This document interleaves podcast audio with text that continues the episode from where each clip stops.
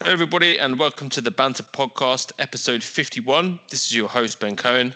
And I am your co-host, Mike Luciano. On today's show, we're going to be discussing the latest tragic incident on Capitol Hill. We're also going to discuss Matt Gaetz's train wreck of an interview with Tucker Carlson and the fact that he is being investigated by the Justice Department over whether he had a sexual relationship with a seventeen-year-old and paid for her to travel with him. And we also have our incredibly popular segment, What f- Crazy Fucking Thing Did a Republican Say This Week? And we have a good we have a good couple of quotes for you. Um, Mike, my friend, how are you? I'm well, Ben. I have a question for you. Have you ever had a hummingbird fly inside your house? No, but I've had a possum come into my bedroom, but... but, but uh, This is I'll, I'll tell that story, but you go ahead. You sit like you've had a humming. That that sounds quite challenging. It is was extremely challenging. You know, I you know we have a hummingbird feeder on the deck here, and when we're on our deck, we like to leave the screen door open so our dog can come and go as he pleases inside and outside. And we've never had a hummingbird fly into the house until last week. And I had always assumed that in the event that this happened, because hummingbirds are really smart, they would just go back out. That did not happen. Instead, we had the hummingbird fly into our house and immediately fly up to the ceiling. And we have extremely high ceilings, like can't really shoo it toward like a window or anything like that. And so my wife and I, for nearly thirty minutes, were trying to get this hummingbird. We opened all of the windows in the house, but the hummingbird did not, it didn't want to get off the ceiling. And eventually it makes its way toward the upstairs where the ceiling is lower. So now we go upstairs and we have like, we popped out these screens and we're using the screens to like shoo it, try to shoo it out. And finally it, it gets so tired, it perches on one of our screens, and then we just lowered the screen down to the level of one of the windows, and whoosh, it flew out. So, moral of this story, hummingbird in the house, do not recommend. If you have a hummingbird feeder near any of your doors, keep them closed. It, it sounds like basically having an, a very, very large wasp come into your house. Yes. Yes, Ex- not Except fun. Hummingbirds aren't assholes. Wasps yeah. are assholes. Okay, that's true. Well, I, I my my possum story is uh, I I was uh, when I first moved to Washington D C, and uh, I was staying in a sh- in a in a big group house. Um, it was almost a decade ago, and uh, my cousin from the U K was over staying with me, and I went up into my room. Uh, it was on the top floor of a very large house, uh, and um, I looked on the windowsill, and there was a you know three foot long possums perched on the on the windowsill. And I don't know if you've ever seen a possum up close, but they are hideous, fucking scary.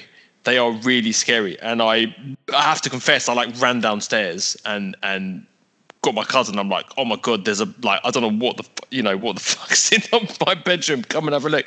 And my cousin just started laughing at me. He said, you're, you know, stop being such a wuss. Like, I can't believe it's just a, you know, it's probably nothing. You know, you can't be that bad. I'm like, oh yeah, come up and have a look. He came up to have a look. And my cousin, who um, at the time um, was twenty-eight, I think, or twenty-seven, twenty-eight. And, uh, you know, he's a, he's a big guy, you know, and he he squealed when he saw this, when he saw this thing. And we didn't know what to do. So we, we turned a fan on this possum, and um, a huge fan, because we were too scared to get close to it. Anyway, it, it slunk off out uh, through the netting in the window that it had bitten through. Uh, I don't know where it went, but it was on the fifth store, fifth um, floor of a, of a large house. So God knows where it went. But yeah, it was absolutely terrifying. Anyhow, on, on to uh, onto the topics of the day. But uh, obviously another uh, terrifying incident in Washington, D C. Yep. Friday morning, a car rammed into two Capitol police officers and into a barricade, it looks like. And then the driver got out and allegedly lunged at the officers with a large knife, and he was shot and killed. Um, later, one of the officers that the driver had rammed died. He was an eighteen-year veteran of the force. His name was Billy Evans. Uh, the other officer was wounded and is expected to survive. The suspect has been identified by police as a twenty-five-year-old man. Um, he is black. I will not name him, as per our unofficial policy of not naming people who perpetrate acts like this. But officials say that he was from Indiana and may have ties to Virginia. Apparently, his Facebook page says he was a follower of the Nation of Islam. His Facebook also says he recently lost his job and was looking for spiritual guidance. So obviously we'll know more in the coming hours and days, but it would appear, again, appear that this attack, given the Nation of Islam connection, uh, was not MAGA related, as so many liberals were speculating aloud on social media before the suspect was identified. And it was a totally reasonable thought to have, especially after the January sixth insurrection, and which was one of the reasons all these barriers and barricades and fencing is set up around the Capitol in the first place now. But this is yet another example of why, when stuff like this happens, whether it's a shooting, a ramming, a stabbing, or some other violent event, it's not a good idea to go online and speculate about the identity of the suspect or what their motives are. And people who do that, and there are many, I feel like those people are more interested in taking a developing story where we have very little information and nonetheless weaving it into the narrative that they want to spin, just like we saw with the grocery store shooting, where liberal Twitter was like, oh, another homegrown white terrorist, when they saw a photo of him being taken into custody. And it turned out he's actually from Syria and had an Arabic name, and indications are that um, you know, he's seriously paranoid and exhibiting antisocial behaviors leading up to the shooting. So the point is, no good can come out of speculating about who a perpetrator is or what their motives might be before you have all of the necessary information. So I just, I wish people would stop doing it, but people keep doing it, but they shouldn't, is my social media tip of the week. Yeah, I feel like we kind of do this every week now, really, don't we? There, there's some incident happens, like Twitter kick, kicks off and liberals say one thing and the conservatives say another. And it just kind of makes, you know, when it happened, you know, when this happened, for example, that was my first instinct. I was, I thought, okay, I bet you this is some MAGA nut job. But I didn't say anything publicly because I didn't know. You know, that was just my instinct. My instinct was it was probably that, because we, you know, we have a, it's a Biden administration, obviously, and as you say, they we've just had uh, uh, an attempted an attempted coup uh, by the MAGA mob that came down to um, attack the Capitol building. That was obviously my first instinct, but I've obviously learned over time, like, it's best not to make assumptions about these things until you have facts, and I think that should be pretty much, you know, that should be a, a, a golden rule. It's kind of like, um, you know, due due process. I, I've I've heard people complaining. So take, for example, the um, the the trial of, of Derek Chauvin, and people were saying, why do we need a trial? We've seen we've seen um, you know, we everyone's seen the video. Like, this is disgraceful that we're having a trial. It's like, look, everybody knows the guy's guilty. Clearly, we've seen the video evidence, but it's important to maintain that principle of of, of due process. You get your right to a date, to a trial, right? You get to go to court. No matter whether, you know, no matter how strong the evidence is against you, you have your day in court. There is due process, right? The law it, is there for a reason, right? Like, you, you are presumed innocent. It's an incredibly important aspect of the of the legal system, right? Is is this thing, and I, I think a lot of people could could benefit from, you know, kind of taking that that viewpoint of, let's get the facts first before jumping to conclusions. Because I think it's just, you know, it, it, it saves everybody looking like idiots and jumping to conclusions when, you know, like, yeah, the, the, obviously we thought it was a, probably a, a white supremacist related activity, but it turns out it wasn't. It turns out it, it, it's quite possibly a, a um, Islamic terrorist act, right? Potentially. But still, don't know. Let's try and find out all the facts first. Like, we have... We have some facts. We have some preliminary facts, and, and that's all we know right now. So everyone needs to, I think, calm down and, and wait till the evidence uh, uh, filters through. One of the things that sucks is that every incident like this manages to fit somebody's political narrative.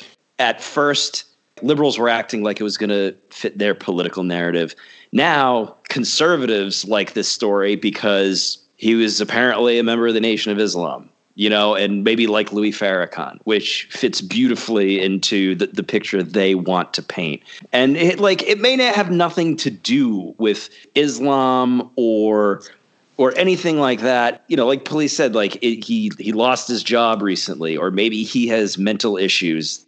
Like, I don't know what it is. Like, we don't know why people do what they do a lot of the times. And and I feel like this fact allows for opportunists to just take advantage and just kind of weave the web that they want and just make the latest incident, you know, another example of why da da da da da. And it's just mm. not how it should work. It sucks so much. Right, right. And there's always political points to score, you know, from from a from a tragic incident like this, which is obviously absolutely awful. It's appalling. You know, it's it's it's really a, a terrible, a terrible tragedy and a terrible crime. Um, obviously, there's been two people have died and a police officer has has has died, uh, and that's that's absolutely tragic. So yeah, a, a, again, like you said, it's it's a shame. These, it, I mean, I don't think the, for example, the insurrection was that. I mean, that obviously was political, right? So so there was, you know what I mean. Like, I don't think anybody politicized that. Like we we were not, you know what I mean. It was a, a Trump-inspired coup. So. Um, I don't think there was any overreaction on the part of the left because of that. Apparently now we have to forget about that. Apparently now, like, if we talk about that, we're trying to we're trying to divide the country. According to according to the Republicans, you can't right. mention the coup anymore because because you're trying you you're being divisive. No, exactly. It's a classic Republican tactic. It's like, yeah, we tried to overturn a will of the majority of voters, but how dare you point that out and be so divisive? Like, get the fuck out of here. That's not going to fly. Can we, speaking of Republicans, can we talk about Matt Gaetz?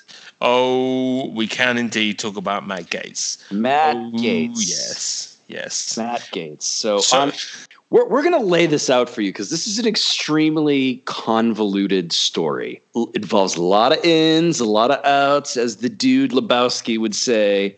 But we're going to do the best we can to lay it all out for you. We will play some clips of Gaetz going on Tucker Carlson on Tuesday.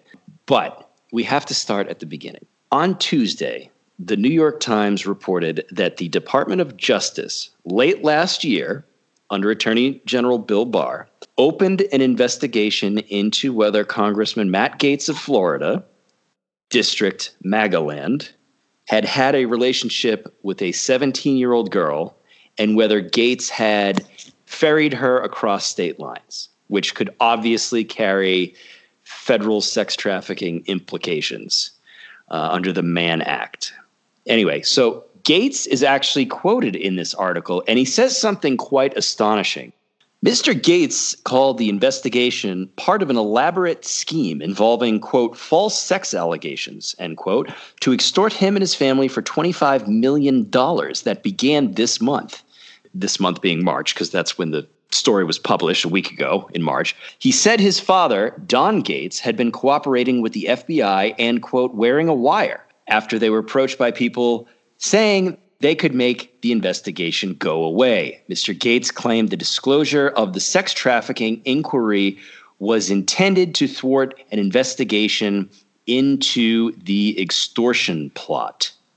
All right, so let's try to figure out what's going on here. Okay, so if that's true about an investigation involving an attempt to extort Matt Gaetz and his family. If that's a thing, if that's an actual investigation that his father and maybe he are working with the, the F B I with to, to move forward, I would assume that Matt Gaetz just did some damage to that investigation by revealing that it exists publicly, by revealing publicly that it, it exists. Because Gaetz could have just said about the, the story about, you know, the, the possibly having sex with a seventeen-year-old, possibly, you know, moving her across state lines. He could have just said, I deny everything. Have a nice day. But instead, he basically says, I deny it, and also this is part of a scheme to extort me. So he's he's trying to blur the two cases into one when they're actually separate. So there's a D O J investigation of him impossible relationship with an underage girl and possible sex trafficking. Then there's the other investigation of the alleged attempt to extort him by a former Department of Justice official in exchange for possibly being able to make the first case go away. Again, that's if what Gaetz is saying is true. I mean, I don't know if he's trying to imply that the only reason here is there's an investigation into him in the first place is because somehow this former D O J official orchestrated the investigation from the outside and then would swoop in with this extortion demand.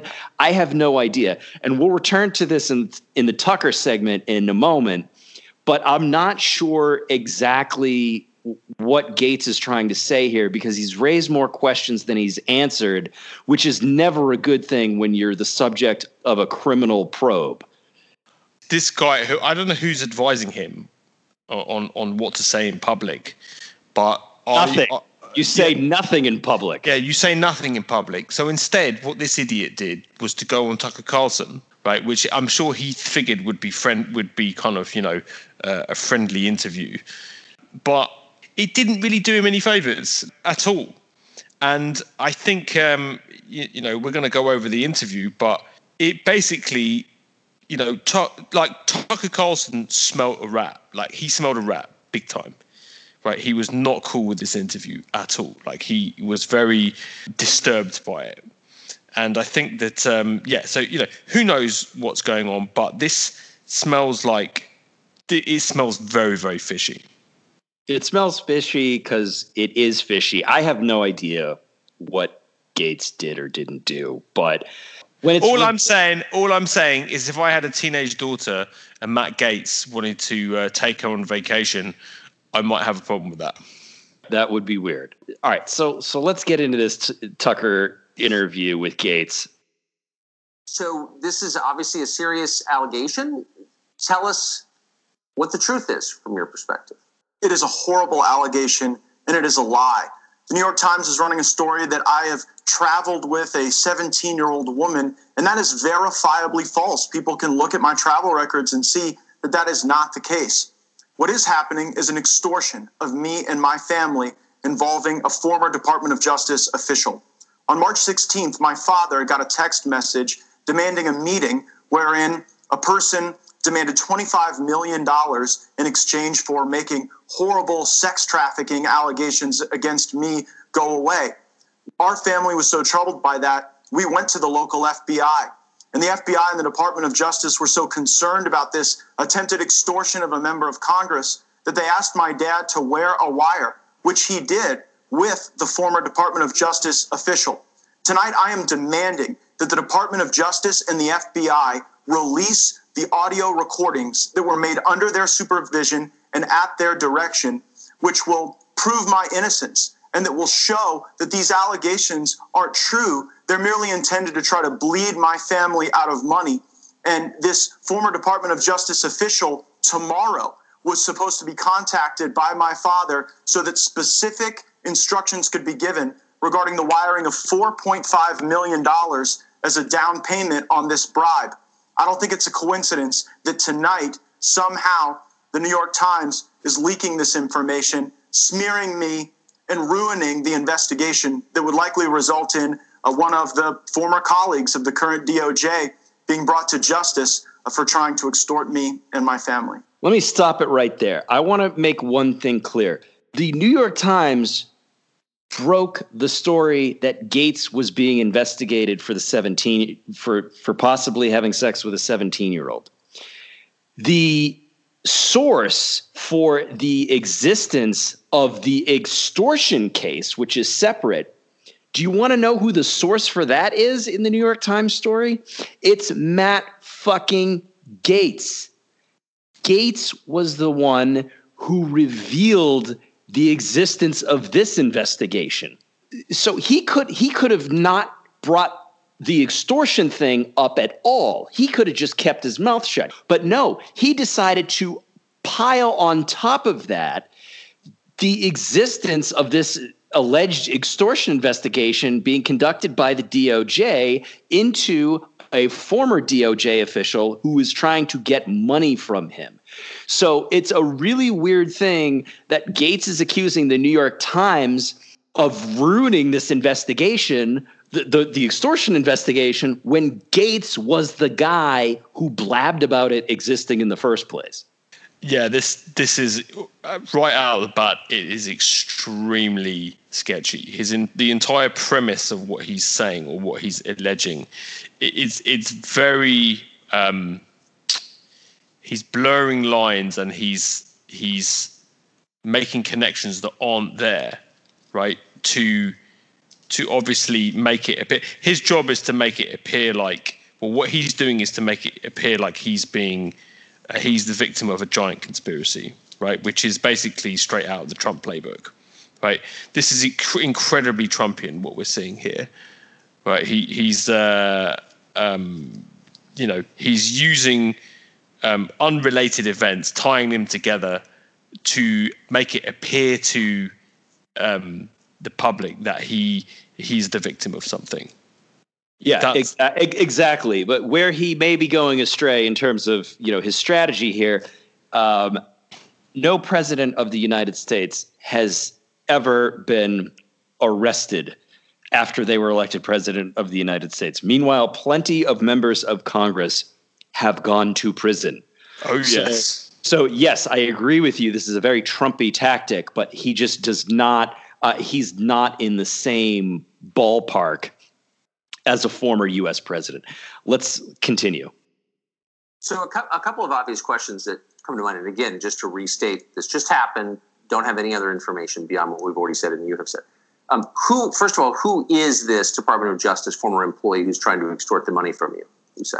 His name is David McGee. He was a top official in the leadership in the Northern District of Florida as a prosecutor. He currently works at the Beggs and Lane Law Firm. As a matter of fact, one of the recordings that was made at the F B I and Department of Justice request occurred at that law firm. And the money that was supposed to be paid today that would have shown even more evidence of David McGee's work in this extortion scheme, that was foiled by the New York Times story. And I believe that's why this, uh, this horrible information and these terrible allegations have been used this evening. You're saying that David McGee was motivated by greed. He was trying to extort money from your family. That's his motivation, you're saying. Uh, I know that there was a demand for money in exchange for a commitment that he could make this investigation go away along with his co-conspirators. They even claim to have specific connections inside the Biden White House. Now, I don't know if that's true. They were promising that Joe Biden would pardon me. Obviously, I don't need a pardon. I'm not seeking a pardon. I've not done anything improper or wrong. But what I am troubled by uh, is the real motivation for all of this. You know, just tonight, Ted Lieu, a Democrat, is calling on me to be removed from the House Judiciary Committee. And I believe we are in an era of our politics now, Tucker, where people are smeared to try to take them out of the conversation. I'm not the only person on screen right now who's been falsely accused of a terrible sex act. You were accused of something that you did not do. And so you know what this feels like. You know the pain it can bring to your family. And you know how it just puts people on defense when you're accused of something so salacious and awful. But it did not happen. It is not true. And the fact that it is the basis of this attempt to extort my family tells a lot. And if the F B I and Department of Justice will release the tapes that they are in possession of, the American people will see what is really going on. I like how he tries to like rope Tucker Carlson into it by saying like, oh, you've been in my – we're we're alike. You know, you and I, we've been falsely accused of sex stuff, right? Yeah, Tucker Carlson, if you look at his face, if, you, if you've seen the clip, um, he's not happy about this whatsoever. Right, He well, really is not happy about it. Yeah, um, and he, he continues to get unhappier as it, as it goes on. Here's his response. You just referred to a, a mentally ill viewer who accused me of a sex crime twenty years ago, um, and of course, it was it was not true. I never met the person. Um, but but I, I do agree with you that being accused falsely is one of the worst things that can happen, and you do see it a lot. Let's go back to the investigation. You you say that it was uh, that it was or is underway. There was an investigation. What is the basis of that investigation? What is the allegation? That's really not very clear from these news stories. Yeah. Again, I only know what I've read in the New York Times. Uh, I can say that actually you and I went to dinner uh, about two years ago. Your wife was there, and I brought a friend of mine. You'll remember her. And she was actually threatened by the F B I, told that if she wouldn't cop to the fact that somehow I was involved in some pay-for-play scheme, uh, that she could face trouble. And so uh, I do believe that there are people at the Department of Justice who are trying to smear me, uh, you know, providing for flights uh, and hotel rooms for people that you're dating who are of legal age is not a crime. Uh, and I'm just troubled that the lack of any sort of legitimate uh, investigation into me would then permute, would then convert into this extortion attempt. I, I, I don't remember the, the woman you're speaking of or the context at all, honestly. But I, I, I was, they're saying there was a seventeen-year-old girl who uh, you had a relationship with. Is that true? And who are they? Who is this girl? What are they talking about? Uh, the New York Times. The person doesn't exist. I have not had a relationship with a seventeen-year-old. That is totally false. The allegation, as I read it in the New York Times, is that I've traveled with some seventeen-year-old in some relationship. That is false, and records will bear that out to be false. Gaetz keeps insisting that people look at his travel records and there'll be no indication that he flew with this girl. And it's like, first of all, we don't know who she is, the public. So th- there's nothing for the public to look at. There's something for the Department of Justice to look at. And I'm sure they are looking into that as part of their investigation. But even if they don't find that they traveled on the same train or same plane, they're like, ways you can travel together, kind of, where, you know, Gaetz may have flown her across state lines on her own to meet up with him. Like, th- there's all kinds of ways that they could have rendezvoused or traveled together that would be undetectable. Anyway, right, of course. He could have Venmo'd her the money, for example, you know? Yeah, and that is one of the things that the, the New York Times has pointed out, that, like, he, he used a Cash App to make payments to, I don't know if it was her specifically, but they did say that he had sent money to women for various things. Um, and tied up into this is his uh, his friend Joel Greenberg, who was the former Seminole County tax collector who was in t- indicted last year on sex trafficking. Uh, so that case is ongoing. And Gaetz and him are longtime friends, and they were mixed up in, in they were mixed up in something. How, how long has this investigation been going on? Do you know? I, I don't know. When were you first informed of it? Uh, you know, again, I, I I really saw this as a deeply troubling challenge for my family on March sixteenth, when people were, you know, talking about a, a minor and that there were pictures of me with child prostitutes. Uh, that's obviously false. There will be no such pictures because no such thing happened. Um, but really on March sixteenth was when this got going from the extortion standpoint. So what, what happens next? I mean, you, you can say there is this investigation, I guess a criminal investigation. I'm not quite sure where the sex trafficking part comes in. I don't, again, for the fifth time, I don't really understand the story very well. But wh- where does it go from here? I mean, you're, you've made an allegation against someone by name on the air and accused him of trying to extort millions of dollars from your family. What, what happens tomorrow? Well, what was supposed to happen uh, was the transfer of this money that would have implicated the former colleague of these current D O J officials. But that's obviously not going to happen tomorrow because the New York Times story was leaked in order to quell that investigative effort. So here's what needs to happen next. The F B I and the Department of Justice must release the tapes that are in their possession that were done at their direction. Those tapes will show that I am innocent and that the whole concept of sex charges against me was really just a way to try to bleed my family out of money and probably smear my name because I am a well-known, outspoken conservative. And I guess that's out of style in a lot of parts of the country right now. Matt Gaetz, I appreciate your coming on tonight. Again, so his father was supposed to wear a wire and meet up with this alleged extorter the day after this Tucker interview, but apparently got blown up. But it got blown up because of Matt Gaetz. Again, the original New York Times story, the source for the existence of this alleged extortion of Gaetz and his family was Matt Gaetz. So Matt Gaetz was the guy, if he is to be believed, who blew up that investigation, or who at least compromised that investigation. And Gaetz probably knows a hell of a lot more than he's saying. Yes, and, and, and Tucker Carlson ended the segment. Can we play that? Let's play the, the end. Sure. Of Tucker Carlson's response to this. So that's very interesting. Matt Gaetz interview, that was one of the weirdest interviews I've ever conducted. That story just appeared in the news a couple of hours ago. And on the certainty that there's always more than you read in the newspaper, we immediately called Matt Gaetz and asked him to come on and tell us more, which as you saw, he did. I think that clarified much, uh, but it certainly showed this is a deeply interesting story, and we'll be we'll be following it. Don't quite understand it, but we'll bring you on when we find out. Yeah, so I, I read afterwards that Tucker Carlson was really pissed because Gaetz brought up the the accusation against him from a long time ago and br- alleged that Tucker was at a dinner with him and Gaetz, uh, w- was at a dinner with Gaetz and this this person. And he was like, you know, like you just heard, he said, I don't know what you're talking about. It, it, it feels like, you know, you know what it feels like. It feels like he's going down and he wants to bring fucking everybody else down with him.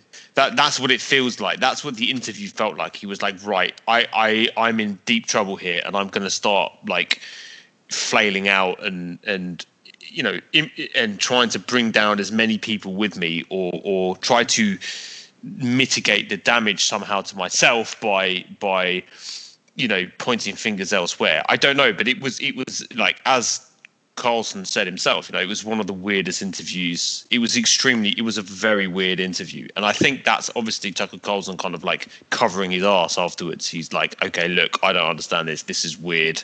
I don't know what to make of it. Because obviously, you know, Tucker Carlson's not an idiot. Uh, he might be a sort of vile um, white nationalist, but he's not stupid at all. And I think he he thinks something is deeply, deeply wrong with with with this entire um, debacle, right? And and he's wondering, you know, what to make of it, uh, because you know, what did what did we learn from that interview? What what we learned from Matt Gaetz is that he has something to hide. That's the only thing I can think of, right? He. If you look at the surface of it, it's very much, I didn't do anything. This is all nonsense. There's a conspiracy, you know, he's implying there's a conspiracy against him, but the conspiracy makes no sense whatsoever, right? Because the, the, the there are t- basically the two cases are kind of unrelated, right? Um, it, there's an original investigation and then there's now a, um, a, a new case of, or of, of extortion, right? And, and they, they kind of, you know, he's saying they're linked. He's making an accusation to, and saying that that uh, the the extortion is related to the original charges, but we don't know anything. The lawyer, the former D O J official, was denied this, right, and is is um, suing the guy, uh, filing a lawsuit, and we only have Matt Gaetz's word for this, and it doesn't do anything to negate the original investigation, which, you know, clearly has teeth, right? And and I think also the fact that all of his colleagues, nobody's willing to stick up for this guy at all, right? Everybody knows the guy's a creep. There was a report out in C N N, um, and uh, this is about um, uh, Matt Gaetz sharing photos of um, uh, of nude photos and videos of nude women. So apparently, this is from C N N. Um, Gaetz had gained a reputation in Congress over his relationships with women and bragging about his sexual escapades to his colleagues, multiple sources told C N N. Gaetz allegedly showed off to other lawmakers photos and videos of nude women he said he had slept with, the sources told C N N, including while on the House floor. The sources, including two people directly shown the material, said Gaetz displayed the images of women on his phone and talked about having sex with them. One of the videos showed a naked woman with a hula hoop, according to one source. It was a point of pride, one of the sources said of Gaetz. So what does this mean? We don't know what this means. This is like the, the, these sources are not on record. We don't know their names. We don't know who they are. So obviously you don't know what, quite know what to make of that. This this guy is a, is a creep. This guy is a real creep. Um, and, you know, he's got a very sort of, uh, from, from what the, the rumors that we're hearing, he's a sleazeball. So it would be very interesting to see how this case evolves. He definitely is a sleazeball. He's basically a frat bro in Congress. You know, he show allegedly showed these photos, videos uh, in the chamber, in the House chamber and elsewhere in the Capitol. That's a thing college bros do. And Matt Gaetz, I feel like, has never probably matured beyond twenty, twenty-one years old. And and maybe that's why perhaps, perhaps he thinks a seventeen-year-old is fair game, because he's never grown up past the age of twenty. And I'll also add, now, Ben, I'm not a lawyer, but I feel very comfortable in giving some legal advice to our listeners. If you ever find that you're the subject of a criminal investigation of any kind, my advice to you is don't tweet about it. Don't talk about it on T V. Don't talk to your friend about it, unless your friend is your lawyer. Don't text your grandma about it. Don't email your old college roommate about it. Don't talk about it in any way to anyone through any medium, unless it's your lawyer. If you feel like you must issue a denial about it, fine. Let your lawyer issue a denial. But don't go on T V and don't go on Twitter, as Matt Gaetz did, to deny it and then proceed to raise way more questions than you have answered, because that can only hurt you. Everything you say in public can be used against you. If you are under criminal investigation, you need to shut the fuck up. Oh, yeah, definitely don't go on Tucker Carlson. Definitely do not go on Tucker Carlson. I mean, it, it, all, the, his choice of, of Fox News hosts as well was bizarre. Uh, he probably would have been better off going on Sean Hannity, because Sean Hannity is, is is not bright enough to asking him any meaningful questions. Mm-hmm. Uh, but Tucker Carlson isn't stupid. So going on, you know, the, the, the most intellectually able Fox News presenter, right? There's one thing that Tucker Carlson is extremely good at, right? And that's basically covering his own arse, right? Tucker Carlson is extremely good at str- at straddling that very, very thin line between being, you know, saying something absolutely, you know, outrageous to the point of being fired, um, and sort of being able to to to, to claim ignorance, you know, or to, or to to feign innocence, you know. So he can. He can. Tucker Carlson is, is a kind of, you know, he has a legal, he has a good legal mind. He has a good journalistic mind. He has a good legal mind. He's not stupid. He clearly sensed something was happening. I feel like I'm singing Tucker Carlson's praises, which I, I am absolutely loath to do. But, you know, that's one thing I will say about the guy, is that he that he is going to ask meaningful questions. And I ho- and and Matt Gaetz, I hope he goes back on. I hope he goes back on to Tucker Carlson and incriminates himself further, because it's absolutely hilarious. I mean, it, this could, this is one of like the sort of the great joys of um, of, of watching Trump stooges uh, uh, just incinerate themselves on on on on television. It's like, you know. It's one of the, as a sort of a, a left-leaning person who was very, very much opposed to everything Trump, Uh, it's absolutely brilliant watching these these absolute monsters wreck their careers, you know, very, very publicly. So, you know, it, from my, from my perspective, keep going, bro. You know, you're doing a great job. Speaking of guests on Tucker Carlson, this segs nicely into our new segment that we're doing for, I think this is the second week, and Ben, you'll have to tell me if I got the name of the segment right, because last week I didn't. So correct me if I'm wrong, but the name of the segment is What Crazy Fucking Thing Did a Republican Say This Week? Uh, you got that absolutely right. Um, yes. You know, this is this is our flagship segment. This is the flagship segment for the show.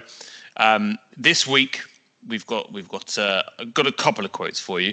So the first quote comes from a guy named Alex Berenson. So I don't know technically whether he's a Republican or not, but he's certainly doing the rounds um, on right-wing arsehole shows. He's been on Tucker Carlson. He's been on um, Laura Ingraham. He's constantly was on Joe Rogan. Uh, and this guy is uh, so he was the he was a reporter for the New York Times. Um, he's all, he was the author of some th- thriller novels and uh, on uh, a book on corporate financial filings. So he's educated at Yale University. So he's not stupid, right? But what he has turned into um, over the past sort of year is a a COVID denier. Basically, one of the sort of, I think, um, so The Atlantic just wrote a piece on, on him, calling him the pandemic's wrongest man, right? So he's been wrong about almost everything related to the pandemic. And uh, has tweeted about it constantly and just published a book uh, about it as well, right? He, the book is called The Unreported Truth About COVID nineteen and Lockdowns. So this guy doesn't think vaccines work. He thinks lockdowns don't work. He thinks masks don't work. Uh, he was on Joe Rogan for God knows how long, three hours, um, spouting, uh, you know, basically nonsensical conspiracy theories, but they're not they're not really conspiracy theories. That he's he, he's smart enough not to not to um, not to kind of go down the whole QAnon route. But he uses data, right, and and and very selectively picks data that supports his thesis, uh, and then trots it out as a, as the sort of truth, right? So anyway, this he tweeted. Uh, he was completely torn apart in The Atlantic. Like, The Atlantic did an absolute number on him. I mean, just if, if you ever took this guy seriously, you need to read this piece, The Atlantic piece, uh, because it dismantles absolutely everything he said. And anyway, he's been on Twitter defending himself. Obviously, you know, he I think he understands he's been completely debunked and humiliated. But so this is a tweet he wrote a couple of days ago, right? And uh, I wanted to say that I wanted to use this as a what crazy fucking thing did a Republican say this week, because this is insane, right? He writes, they were sure about lockdowns. They were wrong. They were sure about closing schools. They were wrong. They were sure about masks. They were wrong. Now they're so sure about vaccines. Vaccines using totally new biotechnology. They want to mandate them. What could go wrong, right? So there's a few problems with this tweet, right? The first... very, very obvious point about the first obvious point I'll bring up is who, who, who is they? First of all, who are they? What the the entire the the British government, the French government, the Spanish government, the New Zealand government, the U S government, um, you know, uh, the government of Peru.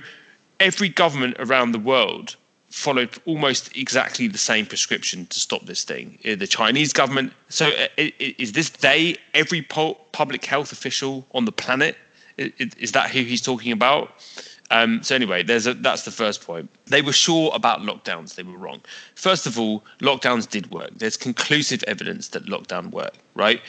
Studies studies have shown that COVID lockdowns worked, have saved lives. This is a story from Reuters, right? Um, So there's a study that showed uh, the, the Reuters article points to um, is incredibly well sourced. Yeah, so the Reuters article cites multiple studies that show uh, that lockdowns absolutely worked to to stop the spread of COVID, and without them, the, the healthcare systems around the, the world would have collapsed. Right. So first point, lockdowns did absolutely work. They were wrong about closing schools. They were wrong. Right. Not true. Right, this is not true. Uh, this is an, uh, school closures in spring were linked to drastic decreases in COVID nineteen cases and deaths. This uh, was a study published in the Journal of Medi- American Medical Association um, that closing all of the state schools was associated with a drastic decrease in both COVID nineteen cases and deaths. So this is all very well known that closing schools was instrumental in stopping the spread of COVID early on. Um, he said they were sure about masks and they were wrong. Right. This is another one of these um, anti-mask uh, conspiracy theories that masks don't work. Right. Duke, a Duke study um, conclusively proved this is just one of many, many, many studies by uh, reputable universities and um, uh, medical studies that showed that masks do absolutely do work, and some masks work better than others. Um, So if ninety-five percent of people wear cloth masks within six feet of each other, of other people in public, it will reduce COVID nineteen transmissions by thirty percent. Those are just those are cloth masks. Um, the uh, N ninety-five ones are far more effective. Was was um, yeah? A Duke study um, confirmed that that masks are incredibly effective, with the N ninety-five mask being the most effective. Um, it stops a huge amount of transmissions. Uh, he said, now they're so sure about vaccines, vaccines using totally new biotechnology. They want to mandate them. So there's two problems with this one. First of all, um, the, the biotechnology he's referring to is mRNA technology. This is not true. mRNA technology has been around for at least twenty years. Uh, they want to mandate them. That's absolutely not true. No government is mandating the, uh, mandating vaccines. The U S government is absolutely not mandating vaccines. You're free to take the vaccine if you want it, and you're free not to take it if you don't want it. So this guy is just lying, right? He's either stupid or he's lying. And I would posit that he is lying. He's being willfully deceitful here. Um, so anyway, there you go. That's my, that's my, what crazy fucking thing did a Republican say this week for you? You noted that Berenson went to Yale, so he's not stupid. And my immediate first thought was George W. Bush went to Yale. But I, I agree with your assessment. I think Berenson knows what he's doing here. But anyway, okay, so I have a quote. And like last week, Ben, and so you're going to have to guess. Okay? Are you, are you ready? I'm ready. Why is it that every time the twenty twenty election fraud is discussed, the fake news media consistently states that such charges are baseless, unfounded, unwarranted, et cetera? Sadly, there was massive fraud in the twenty twenty presidential election, and many very angry people understand that. With each passing day, and unfortunately for the radical left crazies, more and more facts are coming out. Other than that, happy Easter. I mean, that sounds like something Donald Trump would say. Uh, I'm either guessing Donald Trump or his idiot son, Don Junior This is the original Coke. This is Donald Trump Senior This is, this is, I mean, he really knows how to end a press release. He's still prattling on about the non-existent widespread voter fraud that denied him a second term. And based on the big lie, more than three hundred fifty voter suppression bills have been introduced across the fifty states, one of which has become law in Georgia, and more will as well. Uh, actually, two of which, if you include Iowa. Um, and in Georgia, of course, we documented over the last few weeks how they have ran through a voter suppression bill because Trump lost Georgia. The Republicans lost both Senate races. And for Republicans, the solution to this problem isn't to try to appeal to more voters in order to win the state back, but rather to make it so that fewer people can vote. And they are operating on the theory that by doing this, this will actually favor them. There is some evidence pointing to, there is evidence pointing to that being the case. At the same time, it's not like as clear cut. We'll just have to see how this plays out. But in response to this voter suppression bill, a lot of companies have come out against it. Uh, Delta kind of did a one eighty. Um, they came out and said they oppose this bill now. Uh, they oppose this law. It would have been nice if they had come out before the law was passed. But anyway, the latest uh, organization uh, to respond to this is Major League Baseball, who was to have their All-Star game this year in Atlanta. And I'll just read a quick statement from Major League Baseball about that from Commissioner Rob Manfred.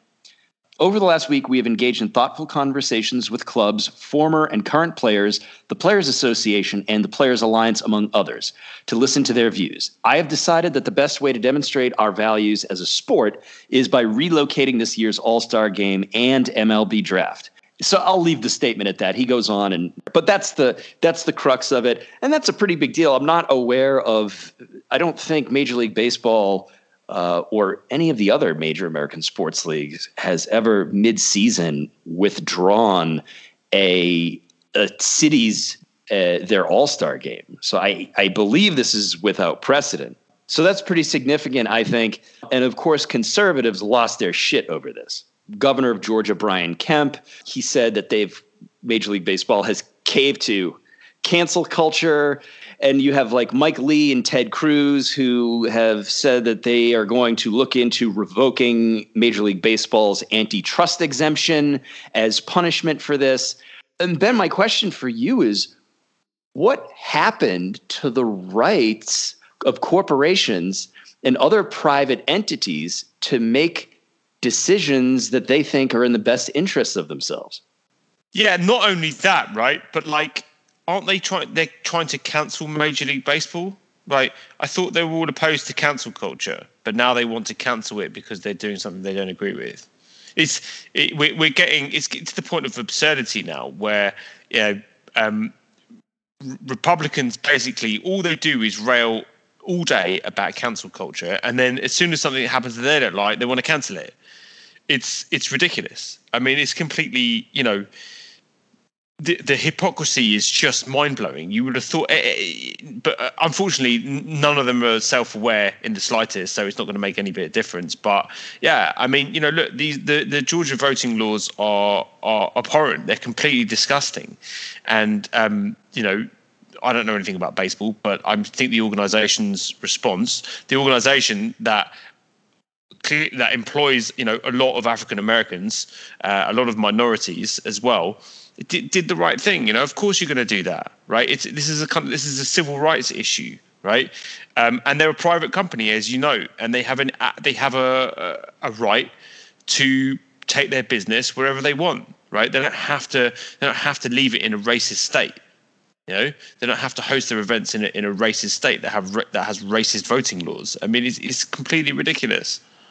Yeah, it's it's just it, yeah, and that's a great point that you made. Cancel culture, and and really cancel culture. It's just it's it's it's now at the point where it is just used by conservatives for anything they don't like, right? So I do think that there is uh, that this quote unquote cancel culture, insofar as it it really does exist, I think it does go too far. Yeah, right? of, it, course, so, of course. Yeah, but they are now using it. They they now use cancel anything that we don't like that's somehow canceling us. All the while, they're more than happy to like quote unquote cancel, to use that word the way they use it, to cancel anything, anybody, any organization, any company, any any state, what like whatever. They're happy to do that because if this gets back to Donald Trump losing the election, they didn't like it, and he touted the big lie, and these states are trying to, and in some cases succeeding in passing these voter laws, voter suppression laws on the basis of that big lie. And so like you want cancel culture. How about making it harder for people to vote? You could argue that is the ultimate cancel culture in a democracy. And that is exactly what Republicans across the nation are doing. Right, and I think, you know, we're going to have to do a deep dive on what's happening in Georgia and the voting, uh, the the restrictive voting laws that have just passed there, uh, because it's a huge topic, you know. And then again, this gets into obviously H R one and the you know the Democrats' vital need to um, pass voting reform, the voting reform bill, as soon as possible, end the filibuster or do something to the filibuster, uh, and get rid of this because. You know, look, like the right thrives when there's a culture war. They are constantly trying to manufacture culture war, a culture war, because that's the only way that they can get people to vote for their insane policies, right? Their economic policies are non-existent. The economic policies consist of cutting taxes for big corporations and the wealthy, and that's it, right? And and also deregulation. That's it. They have they, they don't have any other policies on anything. So what they're trying to do is to try to ferment a culture war. They're trying to stop people from voting, and they're trying to ferment a culture war, right? Th- those are the those are some of the strategies they're using to drive a wedge between themselves and Democrats and try to get people over onto their side by claiming there's you know cancel culture on the left, uh, and that there are all these illegals um, voting in elections when they're when they're not, right? Um, So this is a this is a, a tactic that they're using, and it has to be, you know, this is why passing H R one is so important, I think, right? It's because, you know, they're going to kick and scream about any, everything anyway. So you might as well just pass the damn bill, right? End the filibuster and pass the damn bill, so they can, can they can keep complaining about it, but they won't have the power to do anything about it, right? This is the situation that um, Democrats need to find themselves in. They don't want to be. Uh, in this situation where Republicans can, you know, they have control over the levers of power, so they can do things like this. They can do things uh, like restrict access to voting in places like Georgia, in crucial swing states like Georgia. So I think, you know, this this should be a signal to Democrats. Um, you know, you have to ignore the noise, uh, pass H R one, end the filibuster, and uh, you know, and continue to ignore these guys because it's, you know, they're essentially. it's not a political party anymore. They're a bunch of kind of reactionary terrorists. That's what I would. That's what I would call the Republican Party. They're, it's a nihilistic party that is is basically determined to incinerate, you know, what's left of the institution of government in America, uh, and they're using culture war to achieve their ends. And we need to fight fire with fire. That's my opinion. Something you just said would have blown me away two years ago. Crucial swing states like Georgia. And if you had said that to me two years ago, I would say, it would have said, what the fuck are you talking about? Right, right. Amazing. But, yeah, amazing. But yeah, you're right. Pass the damn bill. And the filibuster, pass the damn bill. All right. Well, listen, on that note, I think uh, we'll leave it there for today, folks. Thank you very much for listening. We appreciate your time. I hope you enjoyed the show. We'll be back next week. Uh, if you would like to support The Banter, you can subscribe. You can get a fifty percent off a membership. You can just click on the button in the newsletter or on the website. You get fifty percent discount on a year, uh, a year's membership. You can also subscribe to us on Spotify. Please dive into the comments section. Uh, we're doing a members chat thread as well every Friday. So if you're a Banter member, you can jump in on the chat threads. Uh, we got a lot of love for the podcast, actually. Uh, so that was great. Um, thanks so much, everyone listening, for jumping on, on the tra- chat thread on Friday.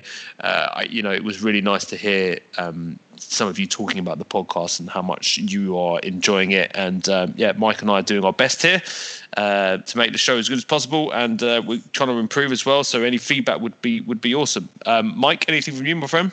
When we record next week, I will have just come off of getting my first covid nineteen vaccine shot.